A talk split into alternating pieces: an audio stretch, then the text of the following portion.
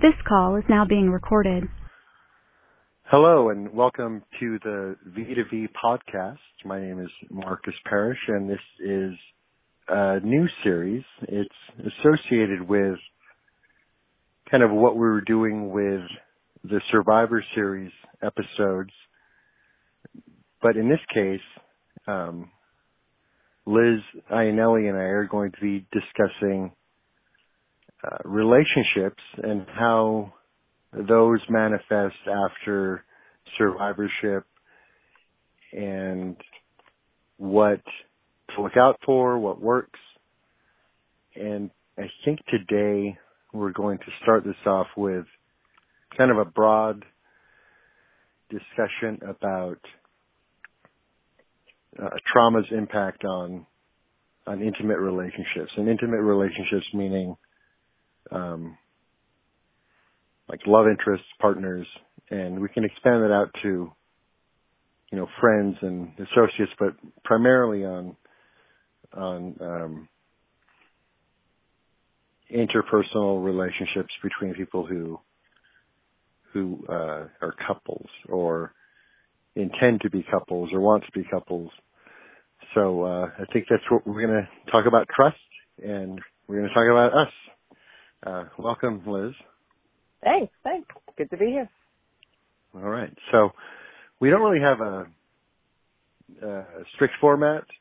So as we're starting off, because I kind of wanted to keep it more loose in the sense that we, so we can examine and of what we're talking about along with the, the people who are listening. And uh, we're always open for Uh, topic ideas that people are concerned about. Uh, this trust thing was, was something that was presented to me as an idea when we kind of first came up with this series. So uh, if you have anything in particular to share um, to start us off, that would be that would be cool. Otherwise, we can just kind of keep the discussion discussion more general. So what what have you got? What have I got? A lot. Yeah. Um, okay. So, you know, I think, you know, in terms of survivors and, and having worked with a lot of survivors therapeutically, um, and just, you know, and being a survivor myself, I've kind of seen a, a very recurring theme, I guess, in relationships um, after someone has survived um, the industry or trauma in general. Um, and it's a really wide range, so this is kind of like a very large net that we cast. Um, it's not right. a one. And to those who don't know, and to those who don't, and to those who aren't aware, sorry, um, the industry being uh, the troubled industry, the troubled teen industry specifically. Now, because right. I know that's where that's, you that's where you come from. Um, right. Other other traumatic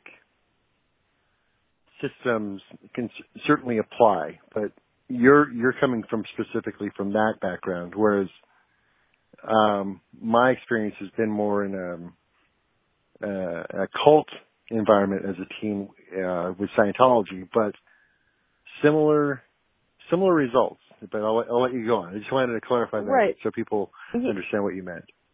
Absolutely, and I think that, you know, in, in terms of uh, kind of where we come from, Uh, even though we're kind of in two different, I guess, sectors of um, trauma by an institution or a cult or a program, these were typically experiences that were a prolonged time frame of exposure to trauma or the inability to think freely, um, our ideas about sex, um, about masturbation, about self-love, self-worth were kind of all rewired poorly, you know, kind of like rigged together and, and not really in a good, um, I guess, it, not very good architecture going forward. Um, right. And so right. I, this I reminds think, me of this reminds me of kind of the overarching thing that that kind of defines all of this stuff in, in some ways as um, the attempt to uh, behavior modify, like right, and uh, in in the in behavioral modification. Right, and mm-hmm. and what happened was that they, the programs or cults or anything where there's groupthink or you lose your inability, they took away our individuality and they took away our ability for um, self-autonomy and like self determination. So uh, we really, our emotions um, were really driven towards survival, not towards a nurturing, loving, healthy, healing environment with the goal of being well. Um, we were instead kind of injected with this, what I call a virus, um, mm-hmm. that it was a, a lot of aggression and self-hate and uh, perpetuating violence, being a victim of violence.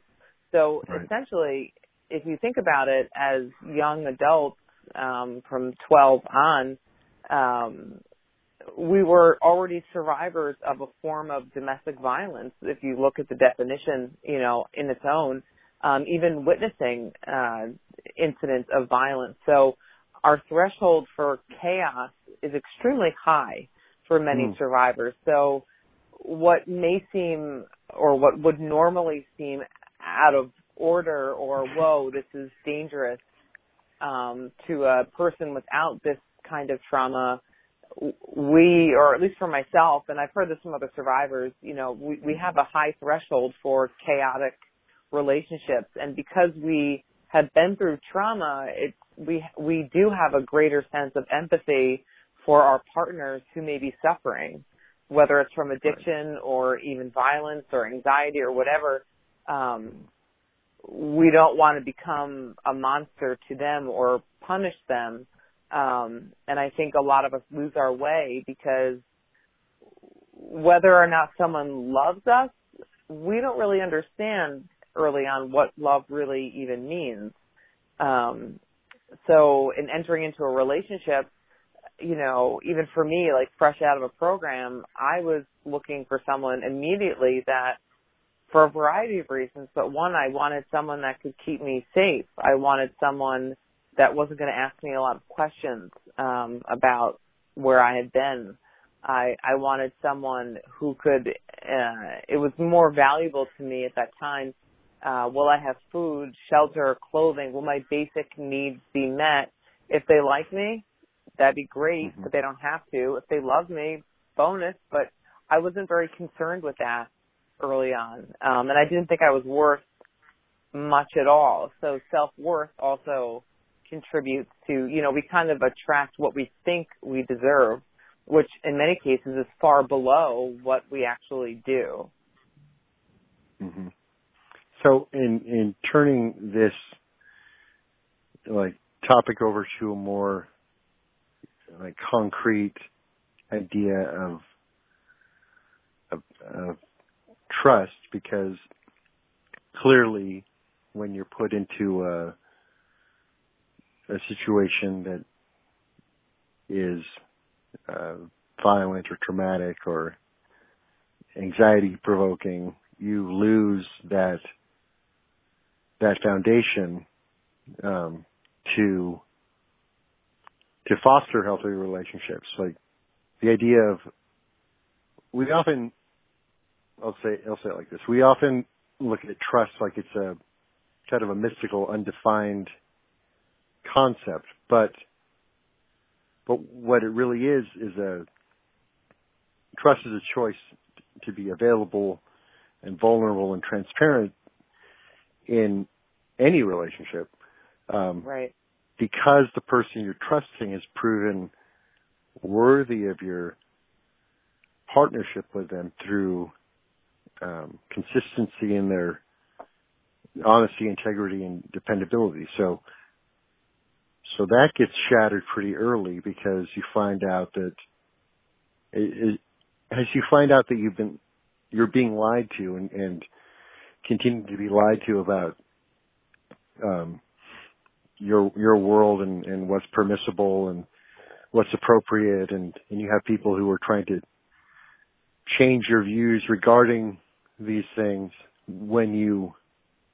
When, a, say, for instance, like a teen survivor leaves that environment where they're being um, coerced into behaving a certain way, when they get back out into the, the quote-unquote real world where people aren't behaving that way, and they assume that that you're as familiar with the world that they live in as they are, you automatically are deficient in this idea of trusting anybody because of the experience that you've been through, but don't necessarily want to share with that, with that other person because they either wouldn't understand you, or it's embarrassing, or you feel ashamed, or you feel um, guilty or weird. Right. So, um, so that's a that's an incredibly high barrier to overcome. This idea that that uh, a survivor of of prolonged trauma, and we're not talking about you know trauma in the sense of um, you know the death of a child, which is a different kind of trauma, or or the normal breakup of relationships, or or you know traumatic experiences like you know loss of a job or becoming homeless. We're talking about prolonged, coercive, um, really well, mental manipulation, institutionalization, yeah. institutionalization by a particular group of people that want to turn you into something that that you're not. Like, for instance, uh, I mean, the most the most obvious version of this that people understand or, or can kind of relate to is like uh, gay conversion therapy, or mm-hmm, mm-hmm. where it's clearly understood by most people that that's a ludicrous thing.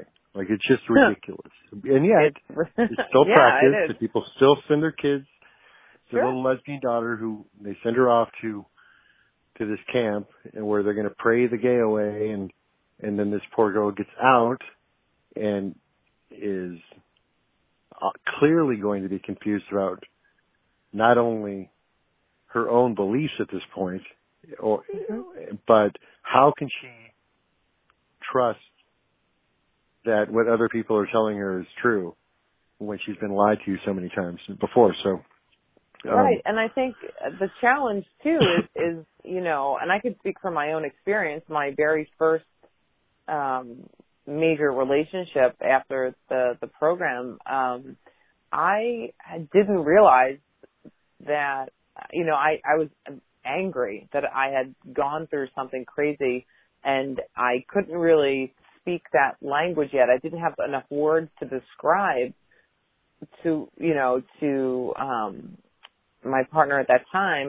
Um, and I thought, you know, that I was supposed to get married, that I was supposed to have mm-hmm. children, that I was, that these were like, uh, like life goals. If you wanted to be normal and you're accepted by your family, then you find a nice guy who's going to marry you. And um, literally what happened was, the first guy that smiled at me, um, I ended up marrying. Like, wow. Hey, you want to get married? Like, sure. Like, it was, it was like, you know, okay, I checked the box. Like, I'm going to get married. And I had no idea what that meant. And, you know, in, in my program, it was very, very, very frowned upon. Boys and girls were separated.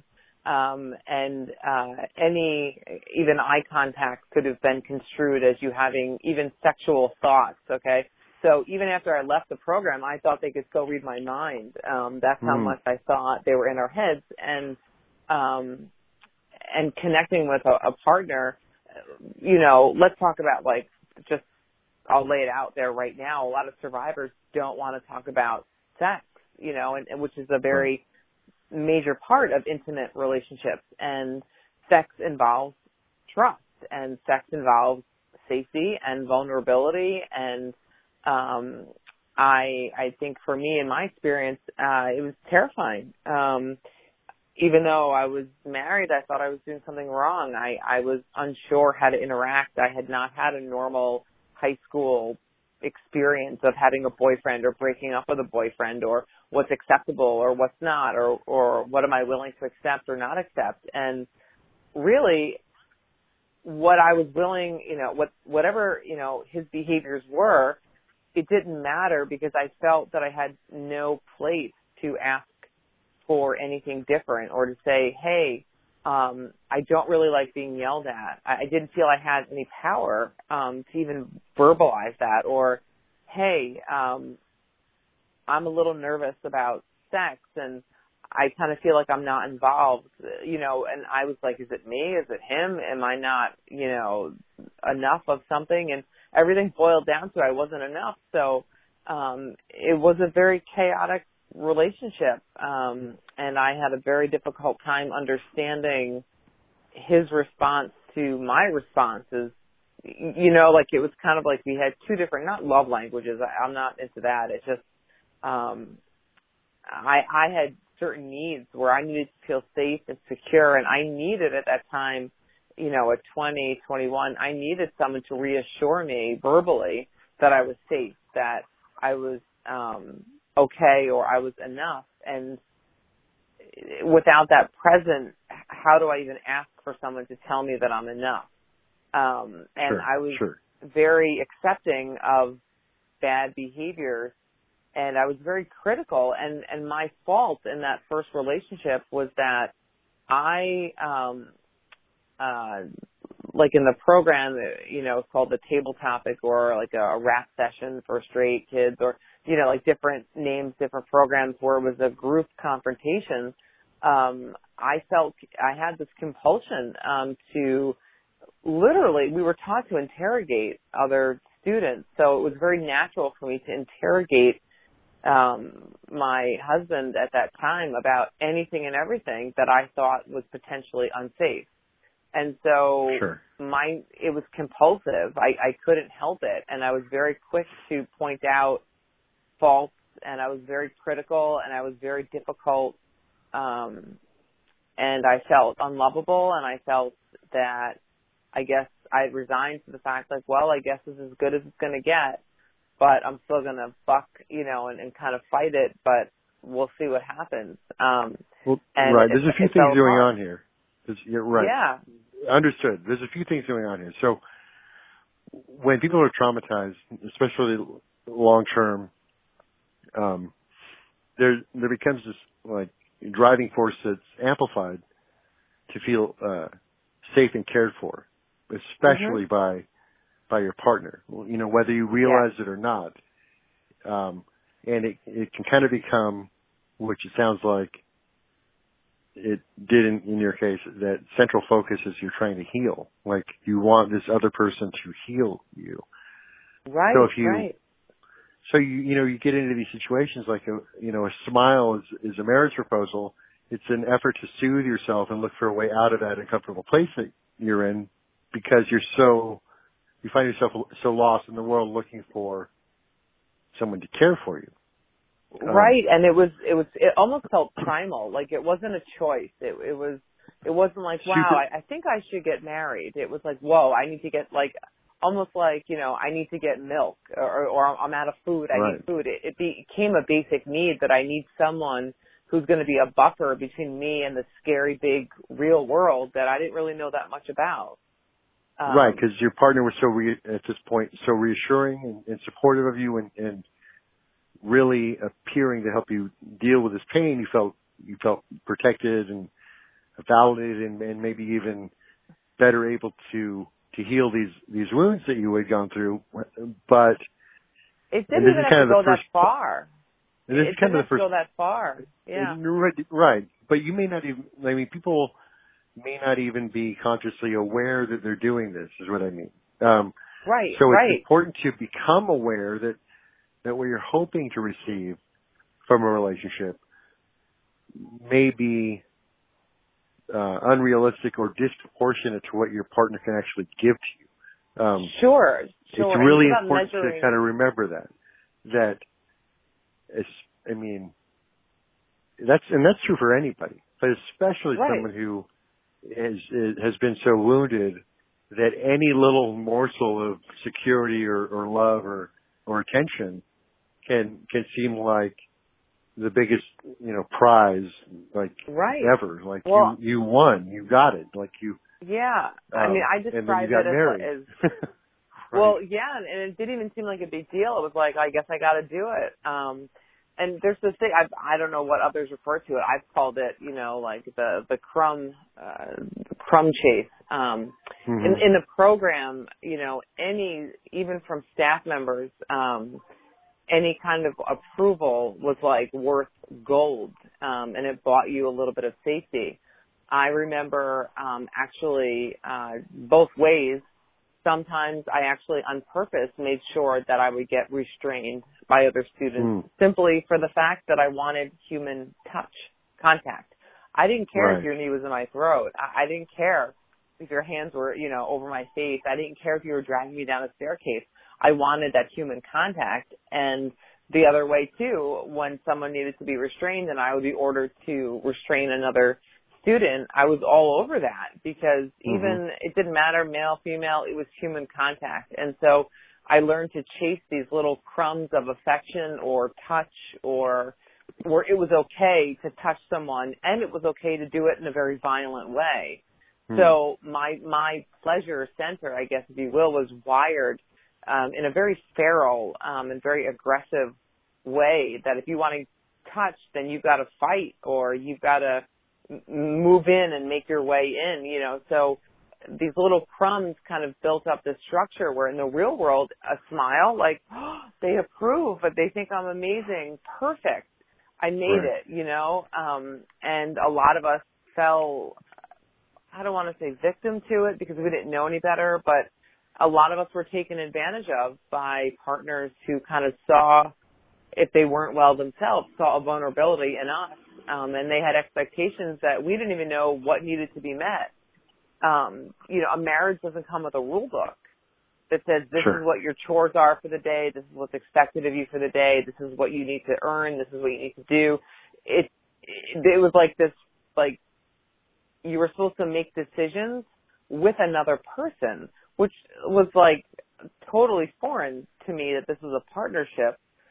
Uh, you know, right. um, I didn't know any better. Um, and and I think that, you know, my, my struggle in relationships has been feeling understood or feeling that they um, can see me in, beyond my physical sense, beyond what I present, that they see me that, you know, I mean, trauma comes from an, uh, an old Greek word, a Greek origin, and it means a wound. So trauma is really a, a mental wound um, that's invisible. And, and I felt so broken already that it wasn't that I really wanted someone to fix me. I just wanted someone to scoop up all of my pieces and be okay with it. And, right. and that sure, wasn't really realistic. Of, yeah, and this kind of this kind of thing that you're describing, this um, institutionalized peer uh, peer-to-peer coercion, um, where where students are essentially forced to to punish or or control other kids. It creates so much internal chaos and, mm-hmm. and distortion in, in, in people's ability to, to gauge what what other people can realistically offer you. Like, um, right, right. That may and be even, in part because other pe- there other people have have endured uh, trauma too, and sometimes we don't even know that. Um, it, it, so it it affects how you perceive the comfort that you receive.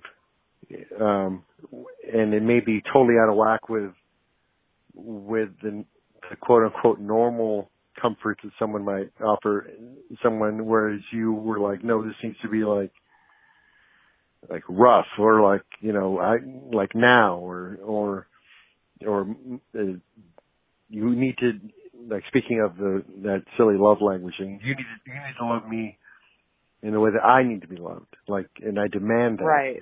But your partner's trauma affects their ability to provide what you're looking for, too, especially when we're talking survivor to survivor. So when you're both trying to seek out safety and security and coming right. from this chaotic angle, it becomes um, it can become difficult without really clear, open communication, which brings us back to the idea of, of how do you do that? How do you trust someone after all of this chaos? Um, right, and and I was willing to kind of roll the dice, you know. Um, and and again, like my my worth, I didn't think I was worth much at all. I, I didn't really um, before I got married, like dating, I wasn't into that. I was terrified. Um, I didn't think I even deserved a choice.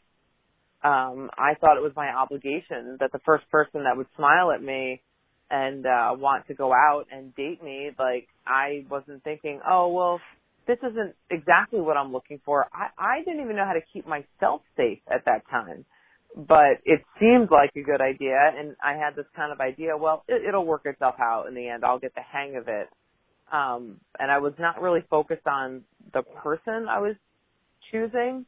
I was mm-hmm. really just focused on the end game of becoming married, and just that alone, um, you know, that's really where I thought, and it ended up, it was, it, it was sad. I look back on that relationship, but I mean, it produced my, my two older sons, you know, came out of that relationship, um, and they're amazing. Mm-hmm. Um, but with their father, um, you know, uh, even sexually, I, I wasn't really sure what sex was even going to be like. Um, and I didn't know that I was worth more.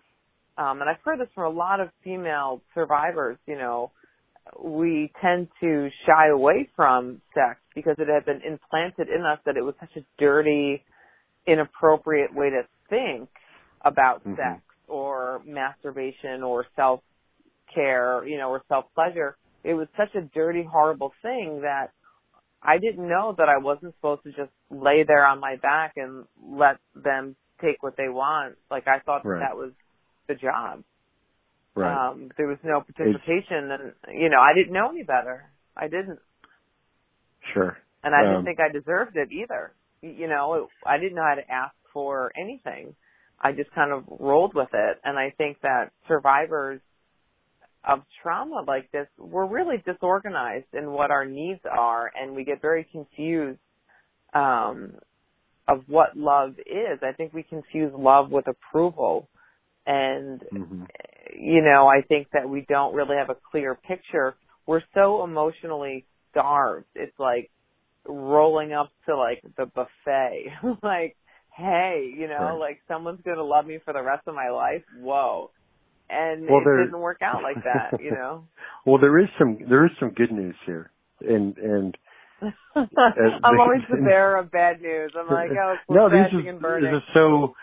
This is so like realistic and, and stark, and and it's it's really beautiful to be able to communicate like openly like this, and and we sometimes, you know, we don't want to, and I'm speaking generally, we don't want to get into an idea of um, like you were you were saying before, like like victimhood and, and that kind of mentality, because it.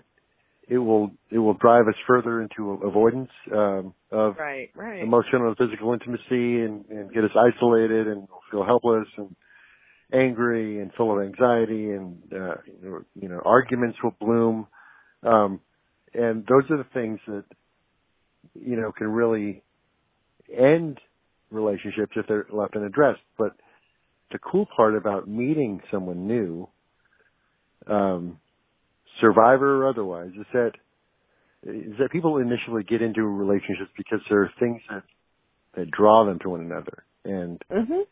and those are those are generally good things, like just you know, like attractiveness or the meeting of minds, or shared uh, even even this idea of shared uh, experiences through trauma. It's a, it's it's often a really good basis for beginning a relationship. What what's the tricky part is is not closing off communication and expecting that the other person like knows what to do for you without you kind of letting them understand. I think um, that in in a relationship between two people, in a sense, both people, both parties have to own one hundred percent of the relationship. Like, I can't say that, oh, fifty percent is my responsibility and fifty percent is your responsibility.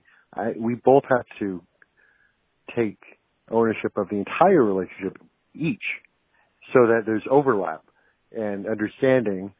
Um, and so I think this is really, uh, it's really important that we're, you know, talking about this stuff, because, um, I mean, when, when I got to know you, um, uh, through, you know, through our initial, uh, chats on the phone, and um, and then later into uh, other discussions about um, survivorship and, and their, mm-hmm. their great talk about bullying. Um, right.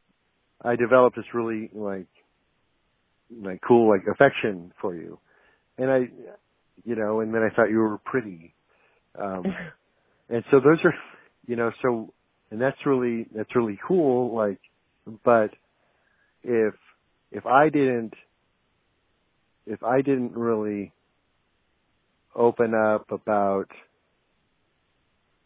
um, my experiences and let you tell me about yours because of, you know, fear or yeah, like the other yeah. things you mentioned about, you know, being nervous about that kind of stuff.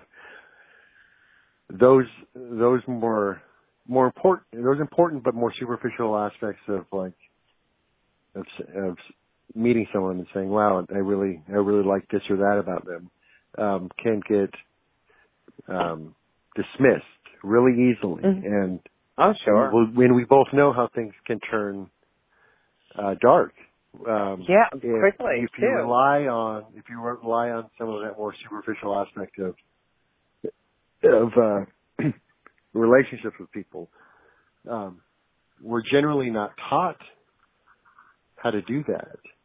You know, we oftentimes right. I think in in life we're taught to keep things light, keep things superficial, keep things close to the vest, don't disclose too much, mm-hmm. you're going to get hurt, mm-hmm. you know. Um, yeah, or it's abandoned. Important to, it's, important to, it's important to express that vulnerability because I think the truth is is that if it's better to get get disappointed in, like right off the bat than to find out later that, that you made, uh, and you and perhaps your partner are both have made some, uh, you know, mistakes going along, along the, right. and the journey of to place uh, blame or judgment. Right. On, I mean, and I think stuff. essentially, it's just, like it's just kind of a it's just kind of a fact of how things can easily turn out without, you know, honesty and openness and being brave and being willing to give trust a chance, like right away. Right, yeah. and that's, you know... And that's hard. That's not, not, that's not an easy always. thing to do. No, it's not. And, not, and you know, and I'm talking just from a standpoint, you know, we're kind of talking about, like, kind of the fresh zone out of a program. Um, you know, we don't have good communication skills. We only know how to communicate through aggression or, or retreat. Right. You know, we're all about a fight or flight. There's no freeze. We're starving, starving for any kind of attention or affection. We've been holed up and told a lot of crazy things.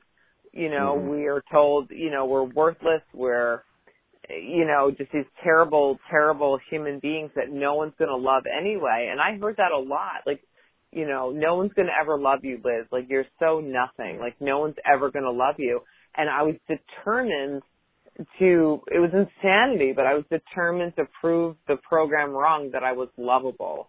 And even if it meant that I suffered, it still didn't right. matter as long as I could tell myself I was being loved. Um, sure. And, now, and people, we're so guarded. Right. And and this is another thing that sprung to mind. It's, it's interesting. It relates. So two people go through their lives, you know, and, and they go through their experiences and perhaps they are uh, – troubles of, you know, survivors of institutional abuse of some kind, or they've had their own traumatic life experiences, and they go through lives and they've made it that far, right? And they're still mm-hmm. walking and talking, and they meet someone else. That person, of course, has had their own journey, and up to that point, when people meet, they they forget often that that person that they just met has survived their entire lives without that other person.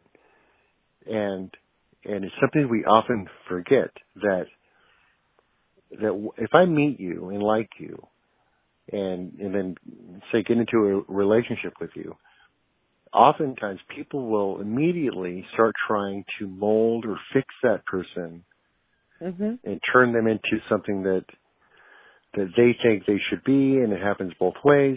So, um, and it, it it's really um, it's not helpful. Like, and it's good to remember that that if you if if if I didn't exist, you would continue down your lifeline and continue to survive and continue to live and continue to meet other people, and I, I wouldn't even be around to try to fix you or or uh, you know, make it all better. It's not my job right. to make it all better for you. It's my job right. to to tell you how I feel and and and for you to do the same and see if we can come to some point where we are mutually attracted to each other, like warts and all, and and then not take the reactions of the other person personally. That's their stuff. That's their journey. Like, right. But we don't. I can even. I could even learn to like the weirdness, you know, or the. yeah. You know, or I mean, the, thank God they oh, can. Yeah. Like, what's going on with her? Oh, she's isolating today. Well, okay. Should we should we do something about that? Well, probably right, not. You know. you know. Right, but we don't have those tools, you know, and also take into account any of us at any point, whether we're fresh out of the program or we kind of had like a starter relationship where we learned uh, good and bad lessons, we have like a very delayed understanding of what actually happened. And, and also too, we, you know, some of us have come into relationships with um, a history of sexual abuse or assault or right. having gone through conversion therapy or childhood traumas even before right. going to a program. So we, we kind of show up like, hey, can somebody love this big pile of trauma over here? Um, and I don't really understand it, and I don't know what's going on with me, but I know that I'm desperate to feel better than this darkness that's in me. And I will accept anything, because anything is better than me suffering alone. Like, will you suffer with me, you know? Um, mm-hmm, at mm-hmm. the altar, and instead of saying, I do, it should have been, I do. Um, you know, like, really? Like, is this, you know, like, am I... Right? You know, like I do, um, because it didn't, you know, it was very mechanical. I, I felt like it was a responsibility I had, and then it was a shit show um, after mm-hmm. that. Um, right. And and only, you know, years and years later did I was able to look back in a healthier way once I got past the anger phase that it fell apart. Um, did I really start to look at like, okay, well, I know my perception of what happened, but w- what was I going through then? What was going on with me? Like checking in. And, and I think for survivors, if you're struggling with relationships currently, it wouldn't hurt to kind of put, make a list of relationships that, uh, that have had relevance in your life and kind of write, you know, what are the lessons that you learned? What, what did they teach you that was good? What did they teach mm-hmm. you that was not helpful? Um, you know, kind of break it down so that you kind of, uh, it's kind of like an after action review, but we have mm-hmm. to kind of like really, um, stay up to date. And that's why I, I always say like in relationships, journaling is so important, because for survivors who are like, well, I don't know what to do, start writing how you're feeling down, because if you go back, you're, you're sooner or later, more sooner likely, a pattern is going to emerge that the same feelings are going to be presenting, the same issues are going to be there, the same themes will be present. Um, and I wish I had started writing earlier, um, because that's what, you know, for me, it's helped me gain perspective. Um, it's not about assigning fault. It's about assigning myself a new direction. Like, where at thirty-nine do I want to take my life? Um, you know, who, what kind of man, um, um, do I wish to be with? What qualities would they have that I will accept nothing less? I, it took me right. till thirty-nine. You know, I went in at fifteen. I'm thirty-nine. I am now at this juncture in my life where, um, I am not, uh, in a committed relationship, and mm-hmm. I've had to make a list of like non-negotiables. Like, they must have these qualities, and they don't involve um, blue eyes and blonde hair, and you know, like right. this, my list has changed. My list is like, sure. you know, do they have a moral fucking compass? Like, can we, t- right. you know, like, do, are they empathic? Are they right. understanding? Um, I mean, yes, I have my personal preferences in that mix, but Um, but the the main staples, you know, are they go- you know, are they abusive? Are they condescending? Like, there's kind of like the watch list, and then there's mm-hmm. the no fly list, and then there's the yes please list. Um, so, right. Right. you know, and, and it's a lot of things going on at once, you know, so I can be instantly physically attracted to someone, but then my brain automatically says, okay, shut it down, kid. Can you trust them? You don't know anything about them. You have to vet them. You have to dig. You have to learn. Like, it almost becomes like, uh, I myself turn into now with like a detective. I mean, there is not a line outside my door. Okay. I'm not interviewing for a position, okay?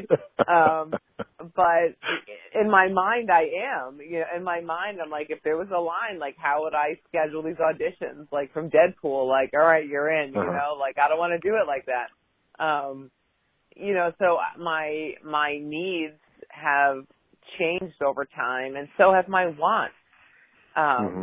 at my age. You know, um, right. and. I mean, I'm pretty young comparatively, um, even though I took great offense to when I had my son, who's now two, I was then called of advanced maternal age. Um, is that right? Yeah, yeah, it's a real, real self-esteem uh, pick-me-up there. But, um, you know, I mean, like at thirty-nine, I'm like, whoa, like what do I want? You know, who is he? And, and, and, and right. what are the things that I'm willing to I now feel now at this point in my life, after a lot of abandonment in my life, and my relationships have always involved being abandoned, and that has followed me through my life, um, the fear of it, and that it actually happens, and that I can't even believe it actually happened. Like, and so um, abandonment, you know, tells me nobody can be trusted, no one is safe, I'm on my own. And and the wall I've built around myself is pretty substantial um, right. to kind of get through to me at this point. Good luck, uh, you, you know. Um, you got to really work at it. Um, yeah, absolutely. I so think, I, I wanted to I wanted to go through uh, a little bit of it, like kind of a conclusion here in a way. Um, okay. Yeah. I talk about. Because you, you said you said a lot of stuff about um, that was really important about needs and wants, and and uh, obviously the, the person is going to have to um, you're going to have to be able to relate to each other in a in a in a meaningful way, of course, and and then um, and there has to be that that element of uh, uh, transparency and. and empathy and willingness to not try to, you know, fix you and, and to accept you as you are. So there's, there's something that happens here in, in, uh, as your relationship develops, the, that relates to trust. And the first thing really is, is this initial connection that we're drawn to somebody. We feel something which compels us to start the process of building a um, an initial relationship with someone, mm-hmm, um, mm-hmm. whether that's romantic, a friendship, any kind of relationship that is just a person to person. So whatever that connection is, whether it's a smile or uh, shared experience, with like like uh, survivors, you know, or you like to, you, I don't know, you drive, you like the same model of car. Whatever that mm-hmm. is, that's the right.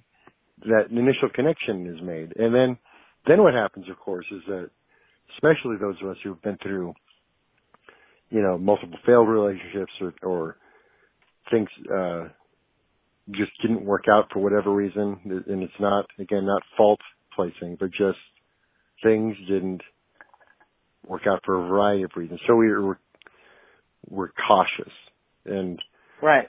We we want to start pursuing the idea of trust in in this beginning relationships, like like you probably wouldn't you probably wouldn't give your car keys to someone that you just met. Like you, that's that's different. That's a level of trust that has to be earned. Right. Um, yeah. Yeah.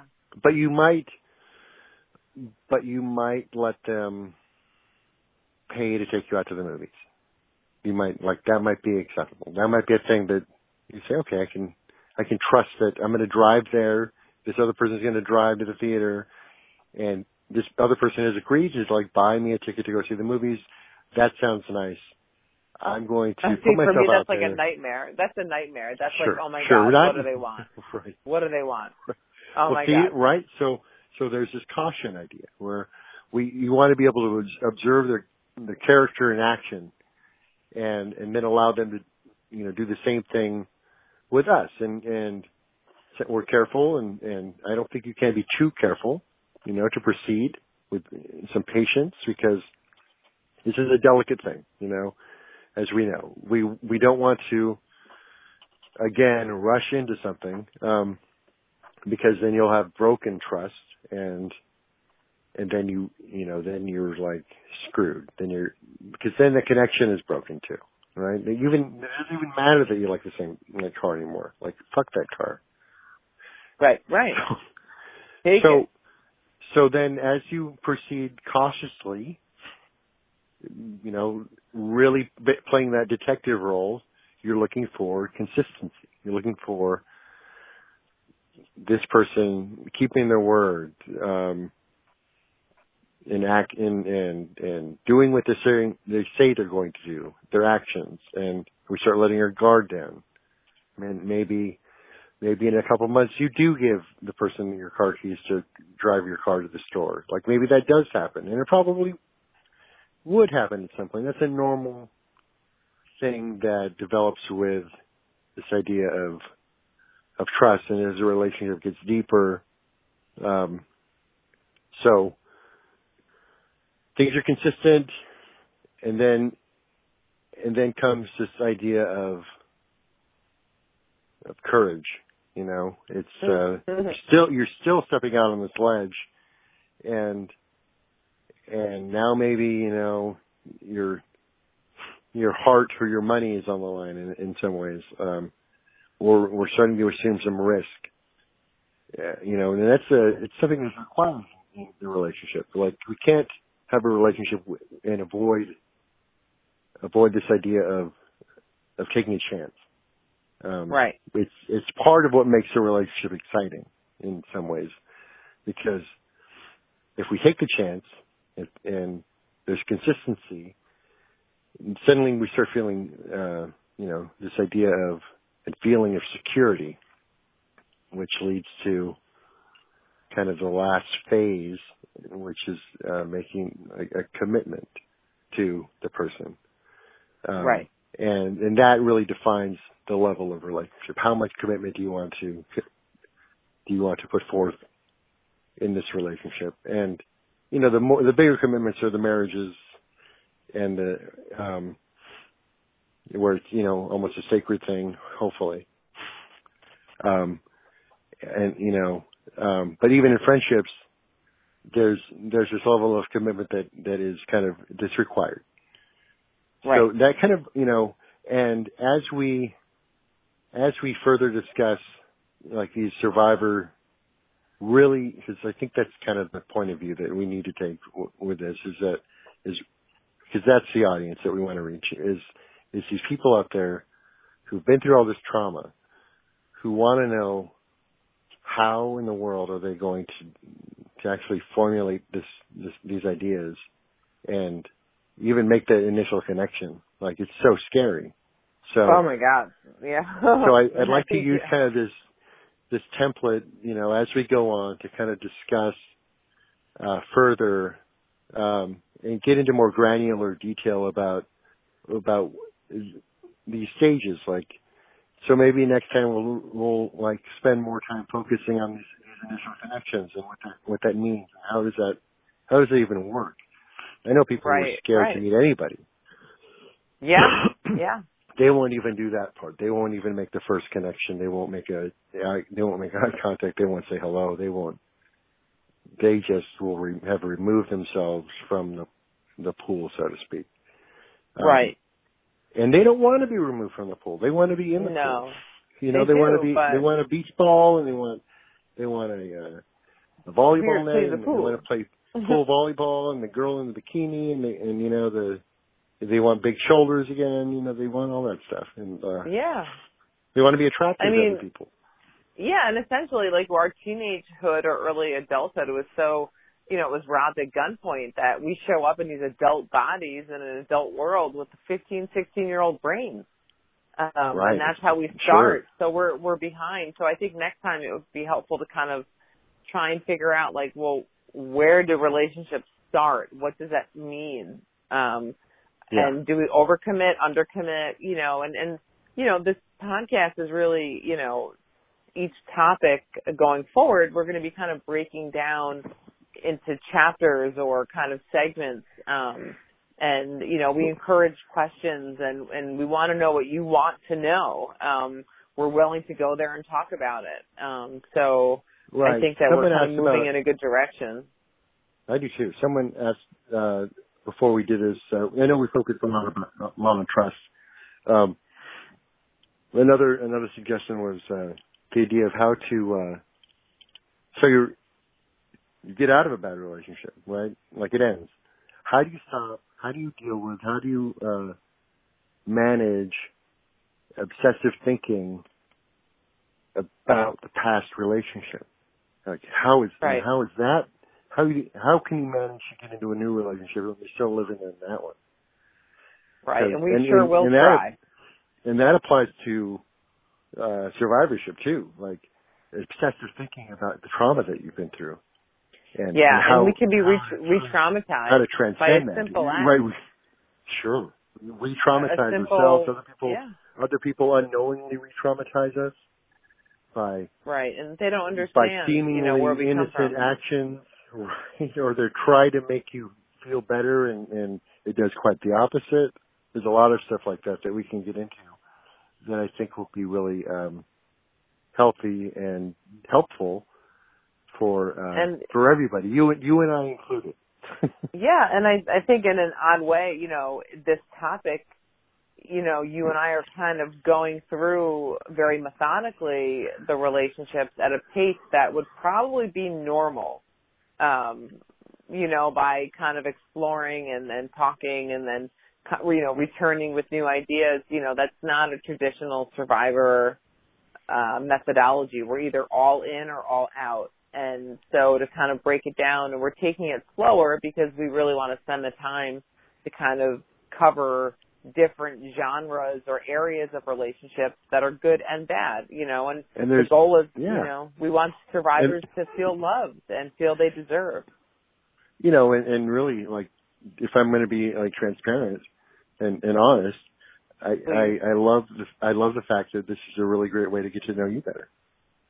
Right. And again, like we're kind of like making a relationship as we go along and, you know, we're kind of learning a lot, you know. Um, so people make so when's, presume, the, when's the wedding, know, Liz?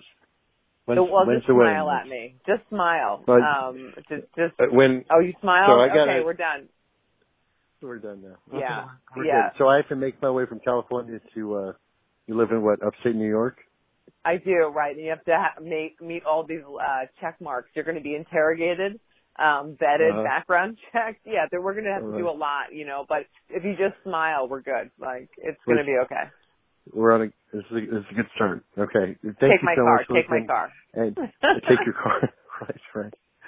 So uh, we're going to be doing this again um, next week, I believe. Um, yeah, I think yeah. Wednesdays, I believe, is the... Yep. Is the deal unless it changes, but, um, so, uh, yeah, I, and we need a name for this, the show. I don't know what, what it's to be called yet. Um, um, um but, I think uh, it should be called like the Relationship Shit Show. Like that, that would be my, that would be right. my suggestion, you know. If we, um, but if we called it that, if we, if we actually used the, uh, the profanity in the, uh, oh, really? In the title, oh. they would like, all the all the platforms would like shake their finger at us and say, you can't call it that. You can say it. You can say the Relationship Shit Show in the or podcast it could be like itself.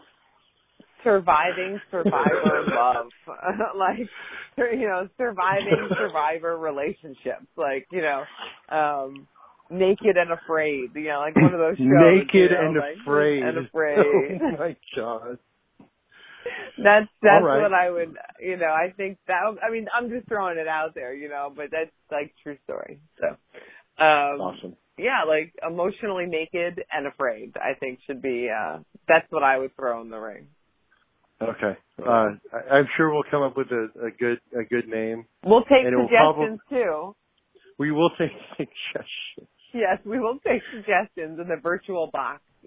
Um, you know, but, uh, you know, definitely ask us. I mean, we're no Doctor Ruth here, but, uh, you know, we probably could uh, explain a couple things. And, you know, I-, I hope my mistakes in life or my now understanding can save someone else from having to go down the same very painful path of abandonment that I've taken, you know. Yeah, I choice. feel better. I feel better already. I think, well, we're getting married, so I guess we're going to be fine. Like, everything's going to work well, itself out well. in the end, right?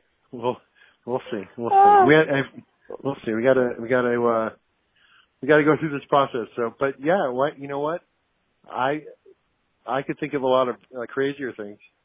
First time, let's so. yeah let's all right. Well, so. we'll take it there next time. So, all right. Well, um, all right. I'll see you at the wedding expo. You don't know. Okay. You don't know how to end. You don't know how to end this, do you? No, I don't. There is no ending. I'm still learning. So this is like every relationship where anyone wondering how to get out of one. Like, clearly I don't know, um, because I'll just keep talking about it forever. Say good night, Liz. Good night, Marcus.